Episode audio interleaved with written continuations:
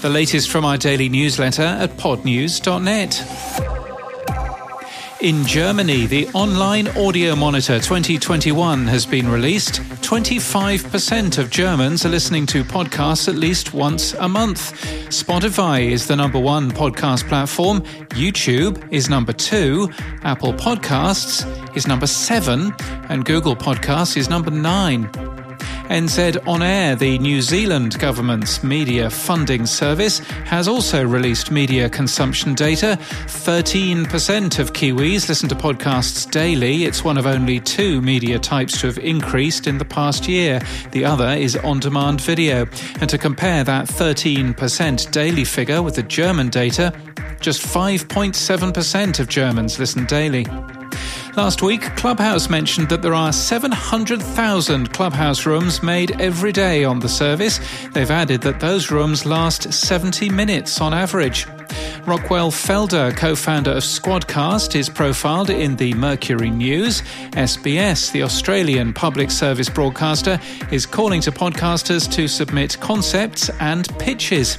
In Kenya, Farida Idris, the group commercial director at Capital FM, has said high data costs are affecting podcast consumption in the country. In Germany, Alex Jacoby has criticised the state of podcast statistics, notably the lack of standard data export and APIs from podcast hosts for those stats. The NAB has also announced a diversity symposium at the NAB show covering strategies for developing and fostering corporate diversity, equity, and inclusion in the media industry. It's a Monday, so time for some tech stuff. If you're receiving boostergrams, Satoshi Streams now shows the total amount sent before splits and fees. It'll say 500 sats sent rather than 500 sats received if it knows that amount. It's using the MSAT total value. We've updated our guide on how to earn value for value from your podcast. If you'd like to take a peek, you'll find that linked from our show notes and our newsletter today. Podnews' audio is produced in six different audio files. You're listening to one of them. I've added details on how I make Podnews to our website. Rob Greenlee, in a revamped website, has discussed exclusive podcasts and is concerned that they may slow or harm the medium. And our podcast hosting changes data shows Buzzsprout losing 19 shows overall last week and Megaphone gaining 32.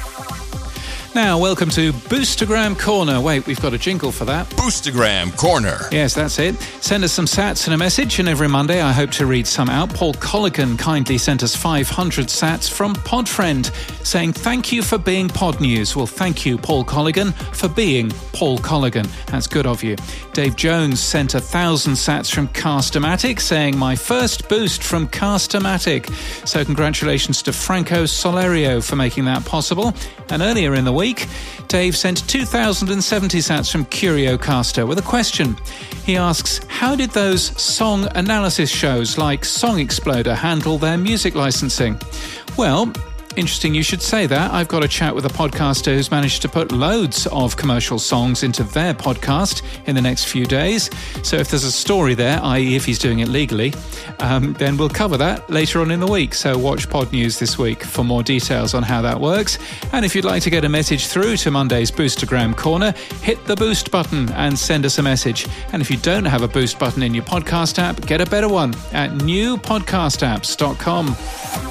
And in podcast news, Breaking Breakfast has hit the Apple Podcasts number one over the weekend. It's the story of the Chris Evans Breakfast Show on BBC Radio 1, told by the people who produced it Johnny Boy Revel, Holly Hotlips Samos, and Dan the Soundman McGrath. It's produced by Bounce. 20 for 20 tells 20 stories of heroism in the 20 years since 9 11.